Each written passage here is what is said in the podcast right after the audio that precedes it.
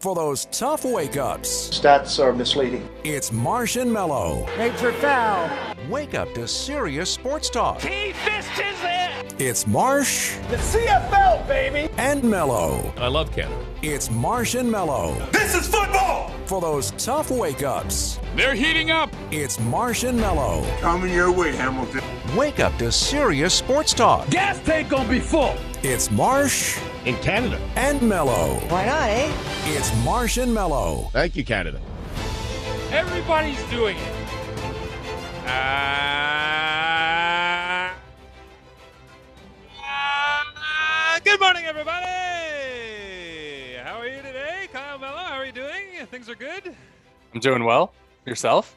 Uh, that was my Mad Dog Russo impersonation because I'm trying to find ways to fire myself up at the end of the regular season to talk about what we just watched at the end of the regular season. Uh, because there was not a whole lot that mattered, unfortunately, but that's okay because we have a great slate of playoff games coming your way this weekend. And before we get to all the action around the Canadian Football League, here the recap as always for you on Marsh and Mello. I do want to say a huge thank you to our sponsors, Fox 40 and Sawdust City Brewing. If you want to get back in the game, be heard on the field with the Fox 40 Sonik Blast CMG.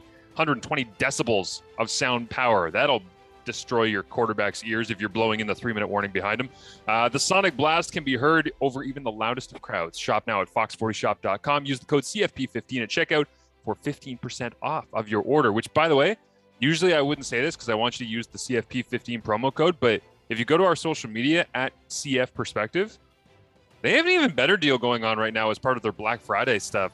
So if you just want to use that promo code and then just like send them a tweet being like, "Hey, I found this promo code because you're partners with CFP," that's cool too. Just let them know that you care about them. That's all we ask. Can you stack promos? That's what I want to know. No, it was great. I bought uh, recently a massage gun, like one of those personal massage guns that you just like use. Oh, the Chris Van Zyl special. Yeah, exactly. So, but but the thing is, like, uh, Chris Van Zyl is smart because he essentially got a an attachment that would go into a a Ryobi impact drill, and and he would just use that, which is like totally way more cost effective.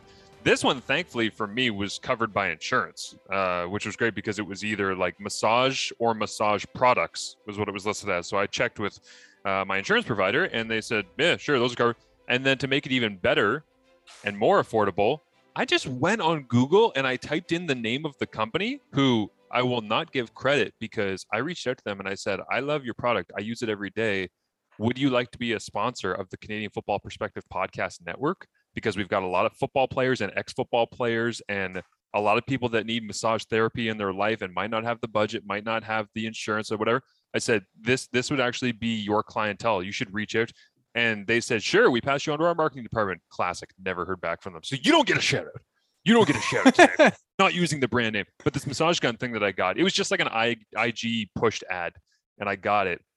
And uh and I, I mean, I basically try to use it on on various parts of my body that just like hurt it. uh, You know, my neck's a little messed up and I got tight hips and all this stuff Yeah. and, it, and it's great. But I'm telling you, if you turn this thing all the way up, oh, it hurts.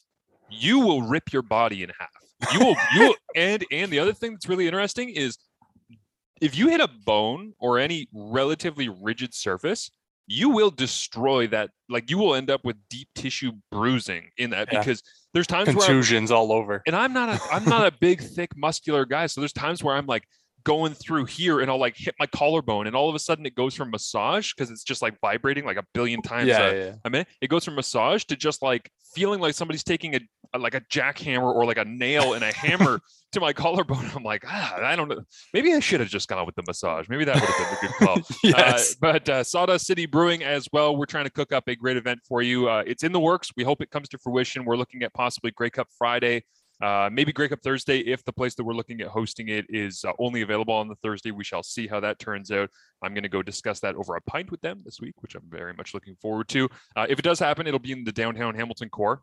So if you're interested and you want to come out, hang out with CFP, maybe it's with us, maybe it's with Derek Taylor in being in town. Maybe it's uh, Connor and Wade from All Canadian and the OUA show. We're going to be there. Maybe Winnipeg Sports Talk Daily. Maybe we get some more people to come out. Maybe Rod Black shows up. Who knows? I- Ooh. I, haven't I haven't talked to Rod Black. That would With be great. DT, this could get big. All the Riders fans coming into town. The Riders, mm, if everything goes to script in the CFL, will not be in the Grey Cup because they'll probably lose to the Bombers in the West Final. But that would be uh that'd be uh, pretty fun if we could get the the Rider contingent out there, Tycat contingent out there, Yeah. all in good fun. Yeah, absolutely. We'd do a little podcast, maybe do some trivia, do some uh, some giveaways, and I believe Sawdust is looking at releasing a special beer uh, on the night that we are going to do this event as well, which would be kind of which would be kind of fun. It's like a 4.5 percent lager, so nice, easy drinking that you can enjoy as you're hanging out with friends and talking football and all the rest. So um, that would be very fun. We hope that that comes together. But for now, go to their website and uh, and support them.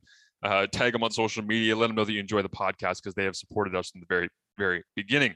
Uh, all right, off the top here, I just wanted to say thank you to the OUA uh, for the Yates Cup invite. I was on the sidelines for that game on Saturday in Kingston. Uh, the new Richardson Stadium is beautiful. Best part of the game is listening to Mark Lee in my ear as a play-by-play guy for the CFL. Getting a chance to listen to Mark Lee in my IFB for just three hours was like I'm doing my job as a sideline reporter, but I'm also just kind of studying Mark Lee because he's amazing, and I grew up listening to him call games on CBC. So that that was really really cool um, to be able to listen to him. Uh, worst part of the game, I'm not a good sideline reporter. like, like, it's it's tough. Like I have I have a lot of respect for what Shane. It's very very reminiscent, Kyle, to me of um, when I started doing play by play. Immediately, all critiques I had of play by play people just vanished. I was like, oh, this isn't as easy as I thought it was. There's, there, there's a lot that you have to accomplish in order to do this. I'm never criticizing somebody for doing this job again. And I've always been like, ah, sideline hits, you know, whatever, 20 seconds, you get out of the way. It's fine. It's not that hard. The frustrating thing for me is that I had so much more stuff than I actually got into some of the stories because there was Mhm. there's this one hit that I did where I was talking about the ghosts of Richardson Stadium because I grew up in Kingston and the old Richardson used to have this big track around it. And I used to run there when I was in elementary school. I was joking with somebody when I got to Kingston that uh, I used to run the 100 meter and I would just kill it in Division Seven. And then you would go to the all city track meet and I would like stumble out of the blocks and come last by six seconds in the 100 meter dash. Uh, because turns out Division Seven, being the fastest kid in Division Seven, not very fast compared to the rest of the city of Kingston uh, and so, anyways, I this new stadium is beautiful, but there's so much history at, at Old Richardson. And I went to Yeah. these games out there where I mean Jesse Lumsden was playing for Mac and returns the kickoff against Queen. So I was there because one of the, the kids that I played basketball with, Reed Levac, his brother Roger Levac was the kicker for the Queens Gaels. And like Mhm. I remember watching Tommy Dennison and uh, and uh, Danny Brannagan, which was super cool to interview him at halftime, and Osie Ukwuoma to see those guys down on the field because they were kind of like I was in grade 12 when they won that 2009 Yates Cup and went on to win the Vanier. So being around there was super super cool. But I had this hit on kind of like because I asked Steve Snyder, the head coach of Queens, start of the week, hey, you know, what is it like to have this new building, and how has it helped your program? And he said, well, I'll tell you one thing: when you play it and coach at Richardson Stadium, there's a lot of ghosts that are walking around the land because it might be it might be a new stadium, but it's a and I immediately I'm like, this is kind of cheesy, but also I dig this answer because I'm like, there's a lot that you can do with that. When he says there's a lot of ghosts, so I, immediately I go, who's your favorite ghost? And he said Doug Hargreaves, the old legendary Queens football coach. And I said, okay, great. And then so I kind of tried to spin that on air into like a, you know, a lot of history here, but this is the first Yates Cup being played at the new Richardson Stadium. I asked Steve Snyder about playing here and being on this this chunk of land. He said there's a lot of ghosts that walk around this stadium. And right as I get to like my hook and the interesting part of like the ghosts and his favorite ghost and you know my smooth outline of well, you know, Coach Hargreaves would be proud today to to walk this sideline, a beautiful new building, all this stuff. They're just like, okay, you got to wrap five, four, and, and it, bas- it basically just turned into me being like, hey guys, a lot of history here around Queens ghosts. Anyways, back to you. and I was like, oh man, this is tougher than I thought it was going to be. So At least you took it in a better direction than I thought you would, because uh, we talked about it before on this show and uh, on CF Perspective, and that was how long it took to uh, get the new Richardson Stadium up and Mhm. running. Well, that was that was actually the funniest part of the pre Yates Cup zooms when I was on with Greg Marshall, the uh, now victorious head coach of the 113th Yates Cup presented by Milk to Go Sport. Um, that I I said to Greg Marshall, you know, oh, the new stadium, you know, going on the road, even though you guys have been great all year. He goes, it's it's probably the best stadium in all of Canada. It really is. It's, it's got to be the, the most inviting and the great fan environment and the way that the stands are set up. And they're going to build a field house down at that end. It sounds like, and on and on and on. So he's talking about it, and I said, well, Greg, isn't it great that Queens can finally use the actual stadium in their recruiting pitches instead of drawings of their stadium because I've told this story on TSN 1150 before. Glenn McKay was a very talented receiver from Windsor who's like a decade older than me. And one day I was throwing with Glenn when he played for the Ticats because it was December and all the American quarterbacks had gone home and I was Yeah. at Mac. And so he reached out and he said, Hey, can you come uh, sling some some rocks around with me? I said, Yep. So I went through with him, started talking about who recruited us and where we kind of grew up and stuff when we were taking a water break at one. And I said, Yeah, Queens. And he goes, Man, I remember getting recruited by Queens. They showed me all these drawings of of what the new Richardson Stadium was going to be like. I'm like, Glenn, that was like 2003. and he's like, Yeah. And then I'm like, I I was being recruited in like 2008, 2009, and They give you the drawings? they showed me the drawings in a pamphlet. and and so I said this to Greg Marshall. I'm like, isn't it nice that they can finally use the real stadium instead of the the pamphlet drawings? And he goes, ah, shit, we did that too. It's fine. Everybody does it. He's like, everybody everybody shows pictures. Everybody this and that. And I was just like, oh, that's so good. So uh, and I actually told that story to Gord Grace too, who used to be uh, working out at uh, Mount Allison before he was, you know, various roles, but now the CEO of the OUA Yeah. which, which by the way, post game, just up, up on stage, I'm like, let's welcome in. And I didn't I remember Gord's official title off the top of my head for some reason. And I was like, let's welcome in the head of the OUA. oh my God. I mean, that works too. yeah, I know, but there's just like these little things that you're like, idiot. Um, but but the Mount Allison stuff, Gord Grace goes, yeah, when we were recruiting kids, we used to bring them uh we used to take them to Moncton, show them to all these restaurants, all this great kind of nightlife and stuff. And then at night, we would take them into uh, to Mount Allison, and we'd hang out around the campus. And then you know we'd take them out the next day, and uh, it's like, and then they would actually come if they committed. They'd show up, and it would be like the middle of the summer. They'd be like, "Where are all those restaurants? Where are all the?" It's like, "Oh, that's in Moncton. That ain't here." it's like, Yeah. that's, yeah, that's not what we recruited you over. But anyways, the the fun and games of uh of having those battles. Congratulations to Western, uh, dominant performance, twenty nine nothing in the Yates Cup. I mean, it was systematic. It Kyle, it is unfair how good not only Western is like that. That's normal. Western's always very very Yeah. good. It is unfair how good they are for how young they are. Like this is ridiculous. So Evan Hillock, who's their quarterback, a bit of a baseball background, he is uh, from STM. He's a Hamilton kid. Okay, so and he's a first year. So you remember Jackson White that was at McMaster? Yeah. So, so Jackson White started the year as the Western starting quarterback. Okay. And then Jackson White, a couple of games into the year, I think it was the Guelph game actually that Western lost to Guelph. Greg Marshall just pulls Jackson White.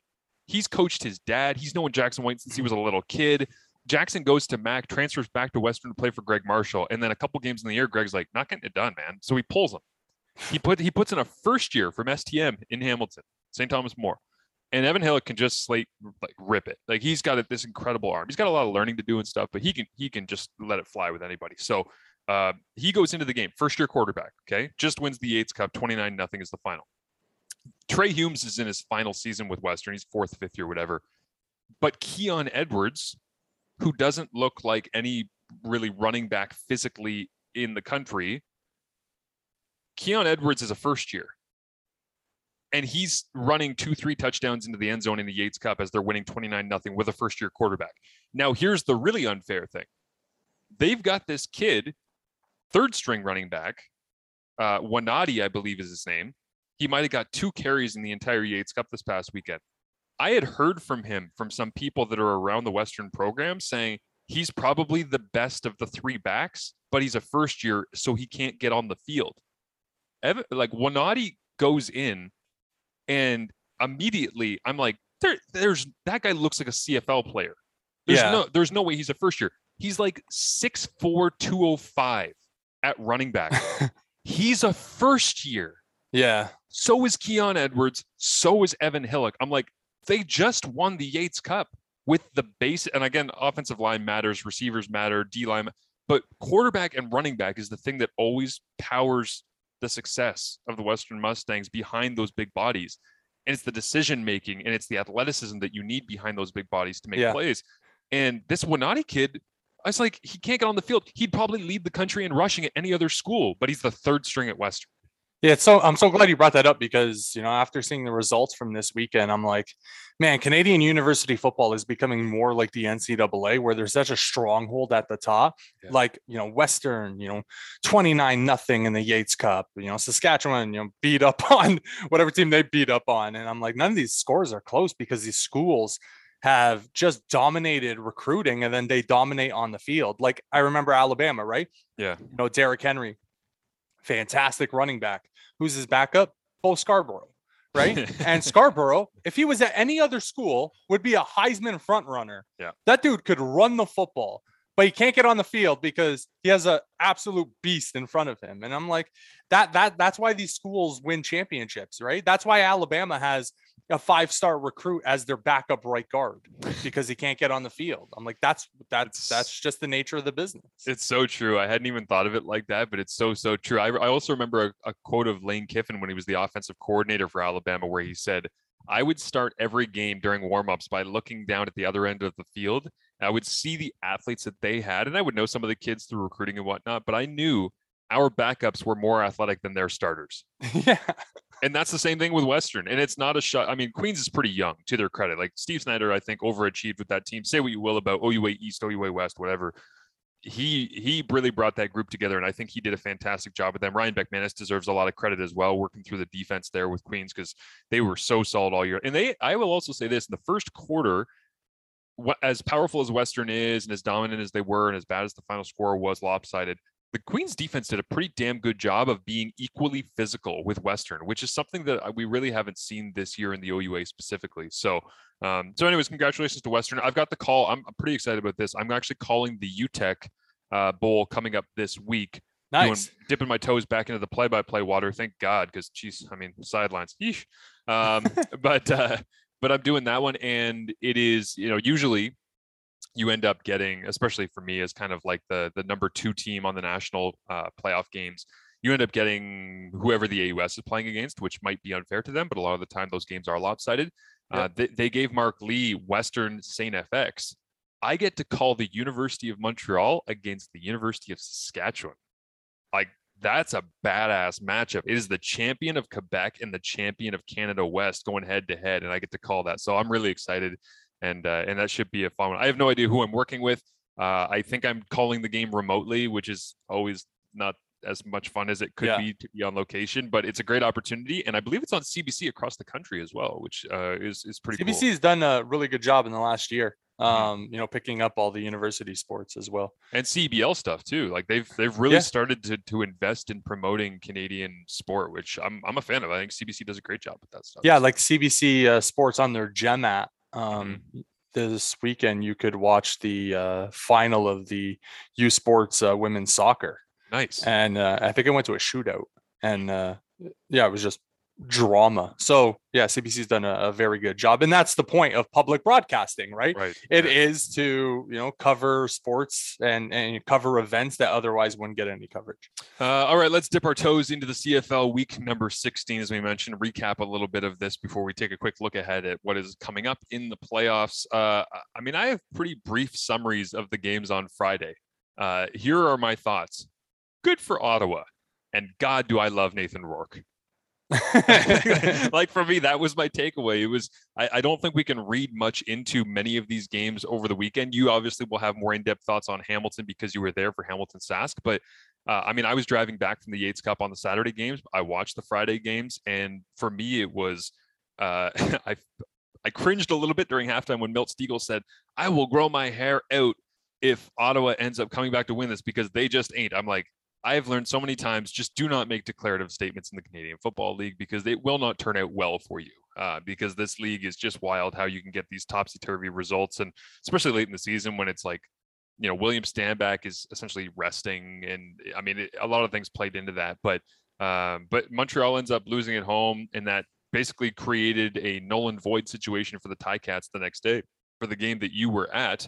Um, how much did you feel like that changed Hamilton's approach, if at all, while you were watching that one? Because obviously Harker was going to play regardless. Yeah. Um, it's interesting because I don't know the answer to that question. Um, I think they had the idea that Jeremiah was going to play in the first half, regardless of the circumstances that surrounded the game. Um, and to be honest, I don't think they were, and this is going to sound uh, sound bad, but I don't think they were really worried about you know a potential quarterback injury. I, I just don't think they were. Um, look at the play calling in the second quarter for Jeremiah Masoli. Like they were running the football with Jeremiah. Like I don't think they thought, okay, let's keep it easy. Let's run the football with a running back and let's keep Jeremiah upright and healthy because the offensive line in the game wasn't great. And, you know, we'll get to the, you know, Montreal Ticats game. I think it's, I think it's the biggest problem right now for Hamilton because that Alouettes defensive line, they get after it, right? Yeah, lead the CFL in, in sacks this year. Like th- that team is very good. And again, playing the Red Blacks four times helps those totals Yeah. when you're, you know, I think the one game, what they have 12 sacks or something crazy like that. Um, so, but but for Hamilton, I think you get the win. I don't think it's a confidence booster because you look around the CFL. Did Winnipeg care about the game in Calgary? Uh, I don't know if they did. Um, you look at the Argos, right? On Tuesday, they play the Elks. Did they care about the results of that game? No, I, I really don't think that rhythm has a whole heck of a lot to do in, in the playoffs. Um, I don't think it carries over from the last game of the regular season. Um, but if you're a Ticats fan, I think the problems that you had going into the final week of the season is still going to be the problems that you have going to the playoffs now. Yeah, interesting. I think there is some carryover there, and and I'm with you on the rhythm thing because I feel like uh, that if you were playing a sport like basketball or hockey, we always talk about where it's best of seven and you're playing a lot of games. Yeah. That's that's great to get into a rhythm and hold it. But when you're playing a game like football, where all you have to do is play pretty good football for four quarters and you win the game. And if you're Toronto, I mean, you play four good quarters, you're in the Grey Cup. That that's the insanity of the sprint that is the Canadian Football Yeah. League playoffs. I always always say that because it's every year when the playoffs roll around, that just jumps out to me how wild it is that we're in this spot where if you win your division, it's like you can even be trash for a quarter and a half. As long as you're good for the other two and a half, you're probably in the Grey Cup. it's, Yeah. like, it's like, man. The one thing I will say about how Friday's game played out with the Alouettes and Red Blacks, and again, you know, back to the topic of the Ticats quarterback picture, I think it bailed out the Ticats. Mhm. And again, the result of the game, Saskatchewan was really bad. I thought Saskatchewan, you know, on the defensive side of the ball, even though they had some starters in there, but they also sat some people. Um, I think they had a lack of discipline because they were like, this is a free game for us. And, you know, somebody brought up a good point in the press box. I wonder if the Rough Riders were still angry about the Zach play at the beginning of the 2019 season. Because Well, that was that was the last time they were at Tim Hortons Field was that Zach game when he went to slide and Simoni hit him. yeah. Um, and it looked like some of the guys on the riders didn't forget about that, you know, coming into Hamilton. And it, it looked like they tried to take their shot after the whistle a couple of times. Um, but I thought the, the the result kind of bailed out the Ticats in terms of the Ticats weren't really tested. They didn't have to test their quarterback situation, Yeah. right? I know Dane Evans, you know, played and he threw two picks, so I'll get into that. But Jeremiah, because Saskatchewan didn't put much of a fight, I don't think he had to live up to this measuring stick of does he inspire the fan base going into the playoffs? And I don't think he did. But here's the thing I don't think he had to, Right. especially after that result on Friday. Yeah, that's totally fair. I would say as well to the bad blood between Saskatchewan and Hamilton. I think some of that was um, carryover from week two because that was a bloodbath of a game in the early season. Yeah. Remember, remember, it was like Hamilton goes into Winnipeg, loses in embarrassing fashion in the season opener, goes to Saskatchewan, and I mean, people were just looking for a fight the whole night. It felt like in that one. So, um, yeah, I, I think there was some carryover from that certainly, and and I'm just glad that everybody got out of there kind of clean because Yep. it's it certainly felt uh, like it was. Um, it, it was a, a relatively well played game, all things considered. I don't, I don't, from what I saw, some of the highlights, and I went back through and watched some of the film. I, it seems like it was just like you say, everybody trying to get in, get out, be clean. I will say this: Hamilton's all black uniforms up there for me as best uniform in the CFL, especially when you head towards a playoff blackout like they're going to now that they're hosting against Montreal this coming Yeah. Sunday. But their their all black uniforms never look more badass than when they're playing against the all white Riders uniforms.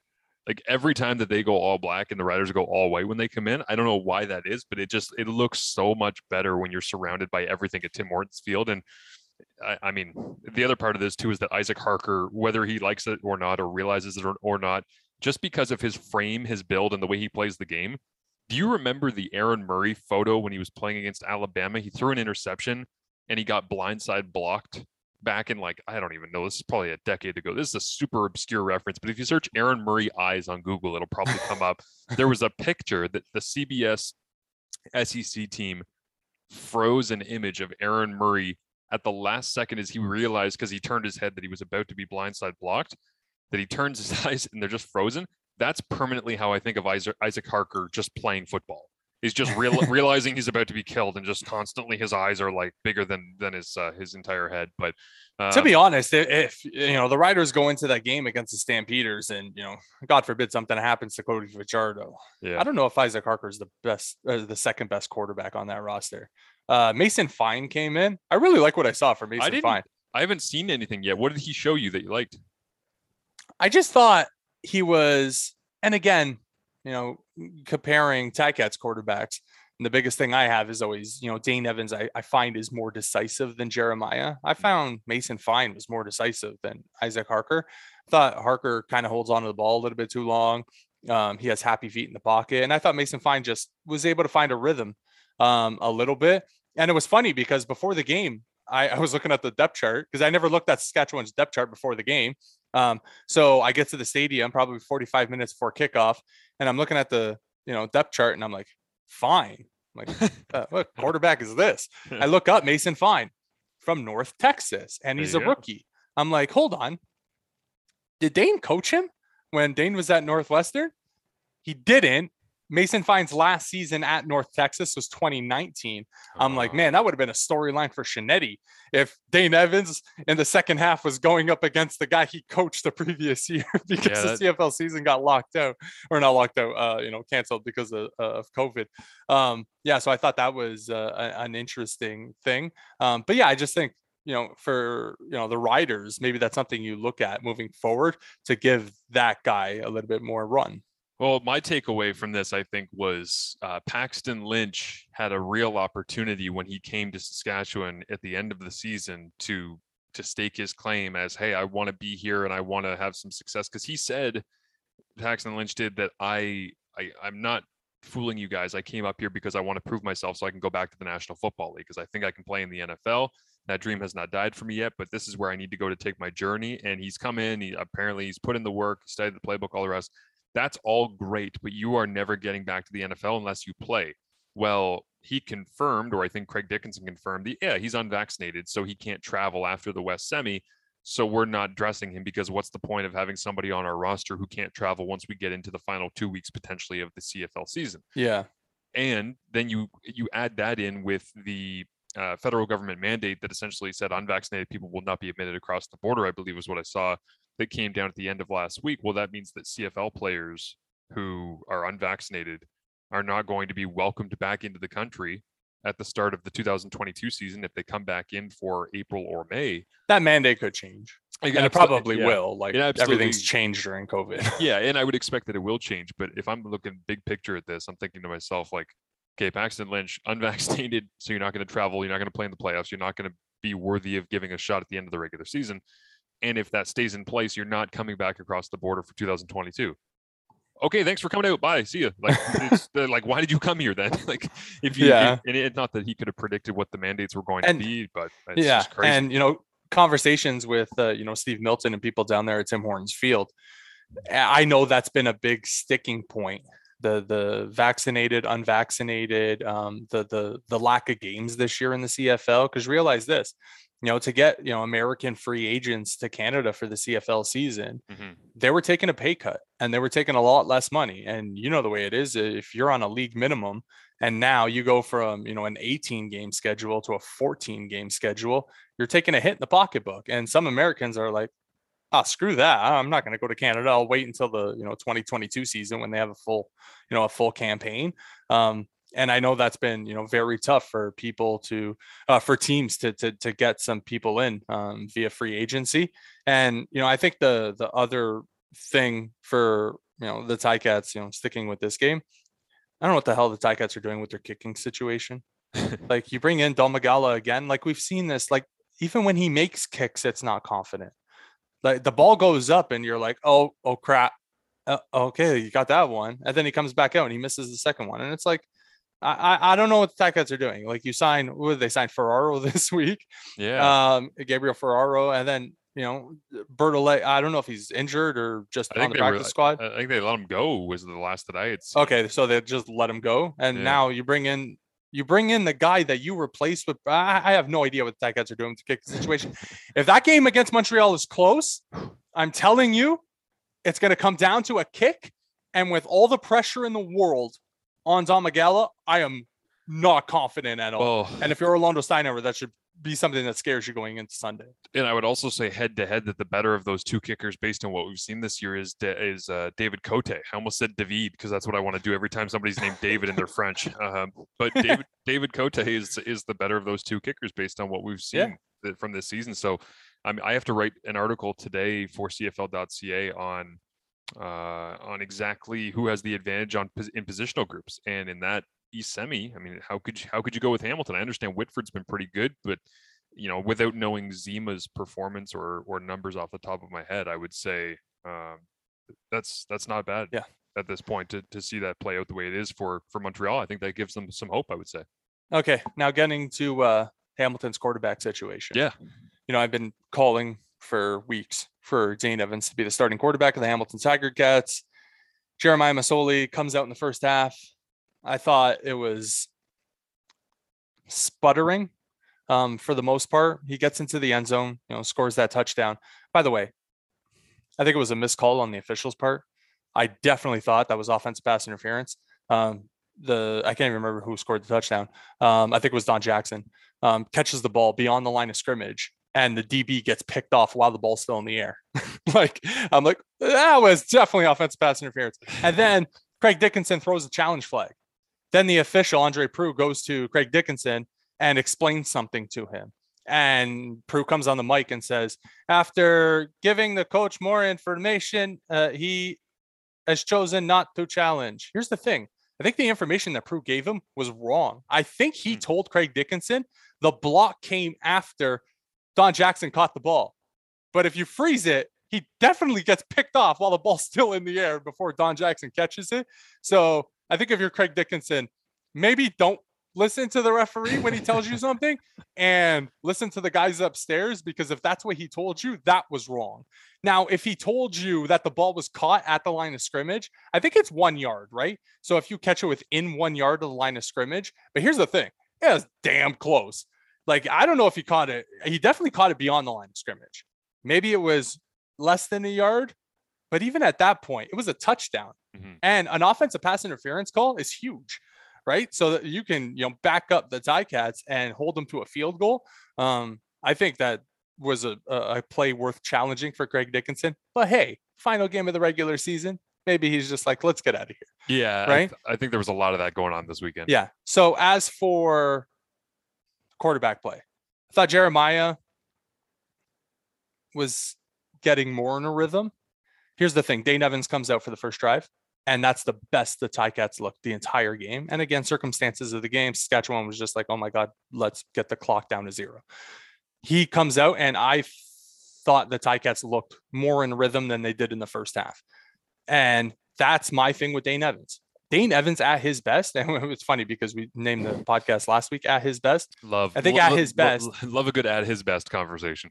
is in rhythm, and I seen his best more than Jeremiah.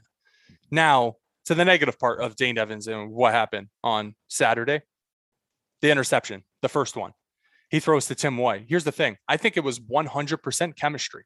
Dane Evans, how many balls has he thrown to, to, to Tim White this year? Not a lot, right? And he throws the ball to Tim White. It looked like Tim White ran through the route. Now, maybe that was the drawn up route, but I think Dane, Dane definitely thought he was going to sit down in coverage because when he threw it, he literally threw it behind him Mm. as he was running. And I think he thought that Tim White was going to settle down in between, you know, the two DBs and, you know, catch the ball. Then obviously the ball goes to the safety and gets intercepted. Second interception, 100% on Dane. You can't sail that ball. He sails it over the receiver, it gets picked off. There was another play after the second interception with Jaelon Acklin. It was a route into the flats, and Dane Evans threw it a little bit too far in front of Jaelon Acklin. Acklin looked back at him and he was just put his hands up. That's 100% chemistry. Yeah. Like if you don't give the guy reps with his teammates, he's not going to look, you know, great. And that's my biggest thing coming out of the game. People are like, "Oh, you know, Dane Evans threw two interceptions." That's great. One of the interceptions was definitely chemistry, and I think the the lack of ability to move the ball in the second half, I thought was down to 100% him not getting reps with the first team. And I think if he would get reps with the first team, he can fix that. But here's the problem now. You're heading in to an East semifinal with a backup quarterback that probably has no confidence with his first team because he hasn't practiced with them. And now Jeremiah has more chemistry with, you know, those guys and I think now you have to leave him in. I don't think you can bring Dane in. And I think it's 100% unfair to him. And, you know, Steve Milton was saying in the second half, you know, I'd like to see Jeremiah come back in the game. And I'm like, why is that? And he goes, well, let's say, you know, the East, fi- the East semifinal happens or some, you know, playoff game happens in the next two weeks and Jeremiah struggles. And, you know, Dane comes in and Dane's not doing the job. What happens to Jeremiah has to come back in? I'm like, that's a good point. No, that's I'm like, because old- right now it is not, you know, it- it's not sustainable uh, for the Ticats, and it's not, you know, a constant thing as it's been for the last little while in Hamilton. Um, but that would scare me. Second thing that would scare me, the offensive line. The offensive line was bad on Saturday, and that was going up against the Saskatchewan front that is good. Montreal's better, and now if you're Hamilton, what the hell are you going to do? This is a team that won in week three where they give up seven sacks against the Alouettes when they beat Montreal and Dane Evans beat Montreal. Um, you know, Jordan Murray at left tackle, not fantastic. I think Vorn Call needs to return. Now, I don't even know the health status of Vorn Call. If he doesn't come back, um, you know, we'll see what happens. But right now, that offensive line is an issue still. Hmm, interesting. Yeah, I I would uh, counter one thing that you said there on uh, Dane not having practiced with those players. They were splitting first team reps right throughout the week was what we had heard. So, but in game it's For the first time in how long? right. That's true, and, and I would say the in game matters a lot more. Like if you can find in game chemistry, there's nothing like that, and, and it's Mhm. it's not easy to replicate in a practice, no matter what you try to do. So, um, I mean, I'm with you at this point. I think it's going to be Jeremiah going forward. I I know that Orlando Steinauer is not the type to, on a whim, ah, get him out of there, put Dane in, ah, get get Dane out of there, put Jeremiah back in. Like I don't think he's going to play that back and forth game, and because he's just straightforward and he believes in in what he has in front of him, Jeremiah would have to have a 2018 East Final type of performance, I think, to get pulled. And if you go back, I think that's I think I have the right game. If you go back and you watch that game, remember that was the one in Ottawa against Trevor Harris, where Trevor 2017? I think it was 18 because Trevor Harris it was his final game in Edmonton uh, or sorry Oh, you're game- right. You're right. It was fi- 2018. final game at home in uh, in Ottawa uh, before he left for Edmonton because obviously he goes from there and goes to the Grey Cup and loses to the Calgary Stampeders Yeah. in Edmonton. But um, I mean, in that game, Trevor was very good. Ellingson was a lot of yards after the catch. They ran the ball effectively and all the rest. But in reality, that game was lost by the Ticats on an incredible year because that was the June Jones year where the offense was flying up and down the field. Speedy Mhm. gets Speedy gets hurt at the end of the season. They're trying to backfill, right? Because he had the cracked collarbone or shoulder, whatever it was. Yeah. Um, and I mean, Jeremiah threw two horrific interceptions, like just awful, right into the middle of the between the numbers on defenders with receivers not even similar to the one he threw to Willie Jefferson back in week one of this year. Um, and, and he's prone to that sometimes, but at the same token, he did end up going this year like uh, several hundred pass attempts without throwing a single interception until desperation time at the end of the Toronto game, where he's just trying to make something happen because they haven't been very effective throughout the game. Um, I looked at on CFL.ca last week. I wrote about Masoli and the Ticats trying to kind of seize the moment, and I looked at uh, production grade and and percentage of called pass plays in kind of like an XY chart. And Mhm. and the re- reason I did this was I was kind of looking at like how often are they asking you to throw and how effective are you when you are throwing, right? It's like workload versus production. And what I saw was that when when Jeremiah had his really two things. When Jeremiah had his really really good performances weeks 12, 13, 14, obviously that was against weaker opponents. We've talked about that. They played Ottawa in that stretch. They played Edmonton in that stretch. But it was also he was not being asked to throw as much because the running game was really effective. Don Jackson came in. They got Sean Thomas Erlington more involved. Mhm. Um, and, and that seemed like that was an important part of, of their success with Jeremiah. Now, some of that has fallen off. In week 15, they had to go super pass heavy because they were trailing a lot of the game. The other part about this, though, that I found interesting is I think people need to deconstruct. And, and again, you're a fan. If you're listening to this and you're a Ticats fan and you're saying, no, eh, they put Dane in no matter what. I love Dane. I love Dane. That's fine. You can have your opinion. I'm just telling you that this is, I'm not going to tell you how to view this, this debate but my job as an analyst is to try and deconstruct and take away my own biases and narratives and just say okay but what really makes sense like what are the numbers showing me how to and, and feel is different than numbers but when i look at production grade offensively on called pass plays for the hamilton tiger cats and again quarterbacks are involved in more than just pass plays jeremiah's week 12 13 14 are the best performances of the season then you drop down behind that week 15 when he struggled, according to everybody, right? Because incompletions and oh, it seemed like he was awful and in the rain. And Mhm. week 15 was as good as any performance that Dane had put out in terms of pass play production grade this year. Yeah. So, and, and that's where I'm kind of like, okay, so why do we why are we so quick to jump on Jeremiah and say he's not producing, get him the hell out of there, Dane's so much better? I understand Dane has a different feel. And that feel, I think, creates this narrative I also think that there's just people love backup quarterbacks. I know I was one, um, whether it's right or not. When when the number two quarterback shows you something, your mind will then take that little seed, you know, that first plant that springs up in in April or May, and it'll say, "Well, that could turn into a massive tree. Why don't we?" It's like, well, there's no guarantee it'll turn into anything, and, and it's not that Yeah. I'm da- not that I'm doubting Dane because I've seen him play at a very high level, but I do think that both of these guys are good enough to play when they're when they're playing at a high level and uh, the the numbers show that Jeremiah when there's a little bit of balance running game involved when the the play creation is is varied which Tommy Condell is very good at and when he's being accurate and smart with the football and not throwing interceptions limiting turnovers he can absolutely get them to a Grey Cup. Hell, he can win them a Grey Cup if they get some bounces against Winnipeg in a four quarter showdown. Um, but as it stands right now, yeah, they're going into this game and they're they're kind of cornered because it's like, well, Jeremiah better not do that 2018 East Final thing because Yep. if he does, if he does, we're kind of pooched at that point. I think is what they have to be thinking, and they won't think that because they'll say, well, if if that happens, Dane goes in, Dan will just ball out and get us back into the game. But I don't know if that's realistic at this point because of everything you were talking about. Yeah, and the only thing I would counter, you know, what you said about Jeremiah compared to Dane and Dane's production this season. Also, Dane Evans was playing a behind a horrendous offensive line. Say what you want about the offensive line, the offensive line is way better now than it was at the beginning of the Yeah, season, right? yeah. When Kay Okafor was playing left tackle, it was absolutely awful. Like that Montreal game, the Ticats, you know, won the game going away um, in large part because of their defense and the you know creating turnovers and things like that. Uh, but Dane Evans was running for his life. They get that win. Then they come back Labor Day against the Argos. That was probably the best performance of the Ticats season, considering the opponent, Mhm. right? And again, it was early in the season. We didn't know what this, you know, to expect from Toronto moving forward. You know, was Toronto for real or was that a flash in the pan at the beginning of the season? Turned out, you know, they were for real. So that's all I would say. And then that rematch after Labor Day when they played in Toronto and Dane got hurt before the injury. Again, the offensive line was really, really bad. And Mhm. I, I believe that was the last game that Kay Okafor played a left tackle. After that, Ticats were like, oh, okay, we can't do this anymore. We got to move on.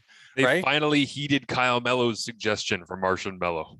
Yeah. So that's all I would say against Dane's lack of production early in the season was he was playing behind a different offensive line than Jeremiah is. Jeremiah is playing against a suspect offensive line, but I thought Dane was playing against a offensive line or behind an offensive line that was really, really bad. Um, so that's all I would say to, to that point. Um, I think the quarterbacks look, they're very comparable. Uh, that's what I believe. Um, but I think Dane handles pressure, and I'm talking about pressure in his face more than Jeremiah, uh, better than Jeremiah, um, because I think Dane is way more decisive. And I always talk about that decisiveness. Um, there was a couple of plays, you know, blocks break down, protection breaks down, and Dane finds a way to immediately get out. Jeremiah does this thing where he moves sideways, he'll try to slide out of the pocket, and then his feet aren't really underneath him when he throws it. That Argos game is a perfect example. One of the interceptions, pressure, you know, to his right, he slides to his left. Um, I think he should have just took off and, and ran. Instead, he, you know, floated more backwards than anything, and his feet aren't set, and he sails the throw and it gets intercepted. And it's like that's the difference that I see between the two quarterbacks. I still think, you know, Dane Evans is a better quarterback, but at this point, I think it's completely unfair to throw Dane in that playoff game. And, you know, it might come down to necessity because Jeremiah maybe struggles in the first half and Dane Evans needs to, you know, save the day. Again, I think it's kind of unfair to him, um, but we'll see what happens. Here's the thing if the Ticats go out against Montreal and protection is bad and Jeremiah is turning the ball over in the first half or, you know, second quarter, Dane Evans comes in. If the struggles continue, that's not an indictment on Dane Evans. I believe he's your, you know, franchise quarterback moving forward. That's what I believe. Mhm. Um, it might not be true. And realize this too. Dane Evans, free agent after the season. the hell does that mean for Hamilton? Is he? I thought he had signed like that three-year deal or whatever a couple years ago. Well, I think it was no, I don't think it was a new contract. I think it was just a rework contract. So beginning of 2019, he signs a three-year deal, and then they just gave him more money. I think it was more money than term. I, I I believe I could be wrong on that. I believe he's a free agent. If he is, there's no shortage of CFL teams. I wouldn't love to have Dane Evans in house. That's all I'm saying. And if you have to make the decision on what to do moving forward, are you going to sign Jeremiah to you know another two, three year contract? Here's the thing, and you know we've talked about it this year: salary cap issues for the Ticats. The one thing Hamilton can't do: bring both of those guys back on big deals because if it screws you on the salary cap, it is going to be tough. And uh, final thing that is a positive for the Ticats: Matthew Scianitti tweeted out during the game. He talked to Bralon Addison, Addison. yeah. It looks like Bralon Addison is healthy enough to to return uh, in that playoff game. So that's a huge asset to the Ticats um, because I talk about the protection, and the protection issues for Hamilton. If it breaks down, Bralon, Bralon Addison's as quick of a receiver off the line of scrimmage as any in the CFL, and that's an emergency exit every single time um, option for the Ticats. I'll be interested to see. I actually said "whoa" out loud when I read that tweet as I was coming as I was coming home. I was in like Oshawa and I saw that. I was like, I didn't expect to see that tweet coming from Scianitti anytime Yeah. soon. So that was that was nice, I'm sure. For and I just like Bralon Addison. He's a good dude. He's a fun Yep. interview and all the rest. So it'd be nice if he was in the fold there. But um, I'll, I'll say this about you know we talked a little bit about Montreal's defensive line being uh, very aggressive. I, I think when you think of the big picture of the Alouettes defensive line, I don't think that we think of them as you know particularly scary. But then you you put together the pieces of it. And you're like, well, they moved Antonio Simmons to Edmonton in the Trevor Harris deal because Jamal Davis the second came on. And you watch Jamal Davis, and it's like he's got that Willie Jefferson, Boom Guacham type of you know AC Leonard body type at defensive end. Then Woody Baron on the inside is a really, really good interior pass rusher. David Menard is one of the best Canadians all of a sudden. It it feels like out of nowhere, just wrecking havoc and making a mess for people. And then whoever you want to put at that other defensive line spot, you can rotate through, keep guys fresh, whatever. But those three, Woody Baron, David Menard, Jamal Davis, all three of those at the start of the year, I would not have said would particularly concern me if I were an, an offensive line in the East. They've come on. I mean, they look really, really solid together. And and the other funny thing that I find is I, was voting as uh, you know, I'm sure you did, Kyle, for the East All Stars. I didn't vote this year. No, okay, so the East All Stars, I, I came I lost all credibility when uh, I. TSN went under. um, so I, I came about um, the Sam linebacker vote and started going down through it. Man, all of the unlikable dudes in the CFL East all play Sam linebacker. And I was like, and, and I don't say this unlikable as a person. I mean, as a, as, a, as a quarterback, the people that I would most hate to play against, like the unlikable, annoying dudes who constantly make plays. Chris Edwards for Toronto, Patrick Levels in Montreal was on there. Uh, and I also saw, I mean, Greg Reed talks a lot for Montreal in the defensive backfield. So Your does, favorite CFL player, uh, Anthony Chiaffi, isn't he a Sam linebacker as well? Uh, yeah, he's been playing some free free safety in BC. he's been uh, he's been doing some interesting things out there. Rick Campbell's had him roaming around the second half of the season, but uh, but yeah, it's funny the Sam linebackers. It's like okay, I'm I'm starting to see a type that's developing here, uh, which was kind of uh, unique. But anyways, Well, even uh, in, even in Hamilton, right? Camp Kelly. that's true. Yeah, too. Right. Exactly, exactly. Where it's very. like, if you're on the other side, he is a, and a, you know a fan of another team. He is a very unlikable character. yeah, yeah. Like, eh, but Montreal. The point I'm making is Montreal. They have a lot of players in that defensive back end behind Menard, Woody Baron, and Jamal Davis. Mhm. that are annoying because they make so many plays and because they're constantly around the ball and they never shut up. Like Greg Reed, Patrick Levels, Money Hunter. Like those three dudes will not shut up the entire game. And it becomes a question of if you are Stephen Dunbar, Tim White, Brandon Banks, how are you going to deal with that? Because Montreal's defensive backs are going to make plays in this game. And and Yeah. I this is the fun of playoff football. I wonder when and where the Ticats decide, you know what? Let's make one of these guys look like an ass let's let's double move this guy. Let's send a message. Let's score a touchdown on him and send a message and rattle his confidence for the game. And some of that might be very much like that Toronto game in week 15, where it's like, you know what, second play of the game, let's try a 50 yard double move on an out and up to Jaelon Acklin. It's it's like maybe you just do that to send a message and to get them. But again, the the scary thing of Montreal's defensive backfield is if you try to take one of those vertical shots and send a message and they make a better play than you on the football, it only takes their their energy, their emotion, and their ego from here to here. Like it- Yeah. it, it'll just it explodes, and that's kind of how that defense is fueled, I think, in the way that they run. So I mean, they're they're a really good team. They I mean, they could win the East for all we know. Like they could go through two games. Do I expect them to? No. Could they? Absolutely. Based on what we've seen, it depends on how Trevor Harris plays, but that's all a possibility. Yeah, and to your point about you know potentially running a double move like they did um, earlier in the season, again it comes down to protection. Can the Ticats slow down Montreal? Because you know first couple of plays of the game, but Jeremiah is standing in the shotgun with Don Jackson beside him, and he runs a play action and then takes his three you know five step draw. From there, if pressure's right in his face, you can have a, a, a throw that comes up 15 yards short and gets picked off, something like that. I think it's going to be immense. You know, the the, the Ticats protect their quarterback, and whether that's Nikola Kalinic, uh, who, by the way, tried to hurdle somebody this week. like I was just like, man, a guy that big should not be able to jump like that, and I- he just did it. I've heard that Kalinic believes he's going to the NFL at Really? the at the end of this year. He's convinced that he's going to the NFL. That seems like something you try to do when you're trying to create a highlight tape. Yeah. Is that why the draft? Uh, is that why the Ticats drafted uh, Burt? I don't. I don't think. By the that- way, I don't he's think the ghost go- that nobody has ever seen. I know he doesn't Who the exist. hell is he? I, I I actually said that to somebody at the Yates Cup. That was there was a CFL scout that was hanging around the field. I go, hey, uh, can we call this Jake Burt thing a bust yet, Oh. or or what? I was like, when do we when do we call that race? Yeah. By the way, this might be a perfect segue into uh, us talking about the Saskatchewan Roughriders against the uh, Calgary Stampeders. Saskatchewan Roughriders fans, I apologize in advance because if you do beat Calgary and you have to go to Winnipeg for the West final, I'm sitting in the press box and this man with a mask on pokes me on the back. I look up, it's a guy in a bomber's hat. I thought because the mask and because of the man's frame, I thought it was Bob Irving. That's who I Ah. thought it was. Little busy that like- day. Huh? Little busy that day. Yeah, no, tha- that's my point, right? so I but I didn't compute that the Bombers were also playing that night. So he's wearing his mask, bomber's hat. He asked me, Hey, um, do you have a depth chart?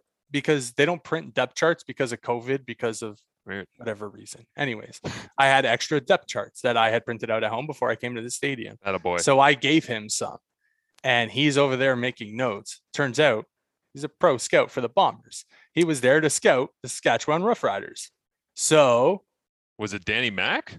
no, no, no, it wasn't. it was a it was a thinner frame guy um, who also worked uh, for the Argos for a little bit. I never got his name, but he was talking to another individual, and he said, "Oh yeah, you know Zach, uh, you know lived with me when he was uh, in Toronto uh, before he uh, moved on to Hamilton."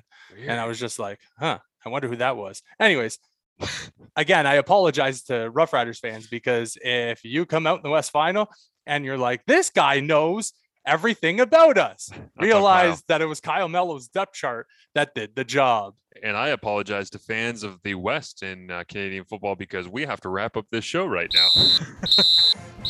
Get ready, get ready. Let's go, a little urgency. Here we go. Let's go. We're almost out of here. This is the three minute warning brought to you by. Today it's brought to you by Taylor Cornelius uh, backcountry camping and fishing excursions because he's not playing football anymore. Thank God. Oh my jeez. This I can't tell you how happy I am to be done with the Taylor Cornelius experience. I mean Edmonton in general, just in the, in terms of the way I had to watch their offense three times in six days. Uh, but but really Taylor Cornelius, like that game was validation on top of me just falling in love with Nathan Rourke every time he touches the football, and not just because he's Canadian, just because I love his game. Every time Taylor Cornelius touched the football, I was like, I know what's going to happen, man. Like, I know exactly what your game is. I don't need to see any more of you. I'm so angry at Edmonton for not playing Arbuckle at all. Like, I just want, I wanted to see, I want to watch Nick Arbuckle play football. It's not even like a what's the future or salary cap implications or what's his contract say. It was like, no, put all of that stuff to the side. I just wanted to watch him play football because I like watching Nick Arbuckle play football, and I despise watching Taylor Cornelius play football. But that game was validation where it's like he's trash to start the game. He throws a bad interception. He's not doing anything. They take him out. In comes Dakota Prukop for a drive. Then they're like, you know what? Let's throw him back in there. First plays back in. He throws another interception. I'm like, stop. Stop. What are we doing? So, anyways, uh, ha- happy offseason to Taylor Cornelius. Thanks for coming out. Appreciate you. Yeah. There's going to be a documentary made uh, one day, hopefully, about the uh, 2021 season for the Edmonton Elks uh, because there are so many mistakes made, management wise, coaching wise, on the field wise, that I'm like, I, I don't know where to start and I have no idea where to end. yeah, uh, for all the angst I have for Taylor, Taylor Cornelius, I have so much love for Caleb Evans and Nathan Rourke. Good on you guys. That, that was really fun to see. Like Friday night, final weekend of the regular season, to be able to come out of that just like happy for people, it's about as good as it can get. Because if there's Yeah. not really stakes on the line, it's nice to just cheer for people. And those two guys, I, I was championing Caleb Evans throughout the year just because I think he's got a fun skill set that you can work with. And it, it was the whole idea of like, ooh, should we put in Duck Hodges because Caleb hasn't been playing all that good? I'm like, how about you just let Caleb play and develop because he has a big upside instead of just being like, here, let's try Duck Hodges and see how this works. It's like, no, I know how this works. I've seen this script a thousand times Yeah. before. He's going to come in, he's going to throw some bad interceptions, he's going to be mediocre. Uh, There was a game, I think it was the Argos game in week uh, 14 or 15. It was on the Saturday afternoon in Ottawa, where Duck Hodges had like 21 pass attempts. Seven of them were throwaways. like, like, like where he was throwing the ball out of bounds. And I was just thinking to myself when I was tracking that game, and I realized this un- unusually high number of throwaways. I'm like, either he was being instructed by Lapo just to not get hurt because they didn't want to have to pay him an offseason, you know, February 1st bonus when he's dinged, or he just just doesn't want to be in, in the CFL. And he's just every time that somebody's not open, he's like, I don't give a shit. Just throws it away, skips it into the turf, and just gets Yeah. rid of it. But anyways, uh, if you want a more in-depth look at the West semifinal, Derek Taylor and I are going to have that for you as uh, his riders out there on CKRM. We'll have that covered for you. Uh, hope that you enjoyed the show today. As always, follow Kyle Mello at Kyle underscore Mello underscore. I'm at TSN underscore Marsh. And uh, of course, give at CF Perspective a follow as well as we ramp things up headed towards the uh, 2021 CFL playoffs. Kyle, thanks for this, buddy. Hope you enjoy Thanks, your week buddy. and uh, looking forward to seeing how this game shakes out. and uh, when's the next time I'll see you? The Grey Cup? It's a great question. We live in the same city and probably Grey Cup.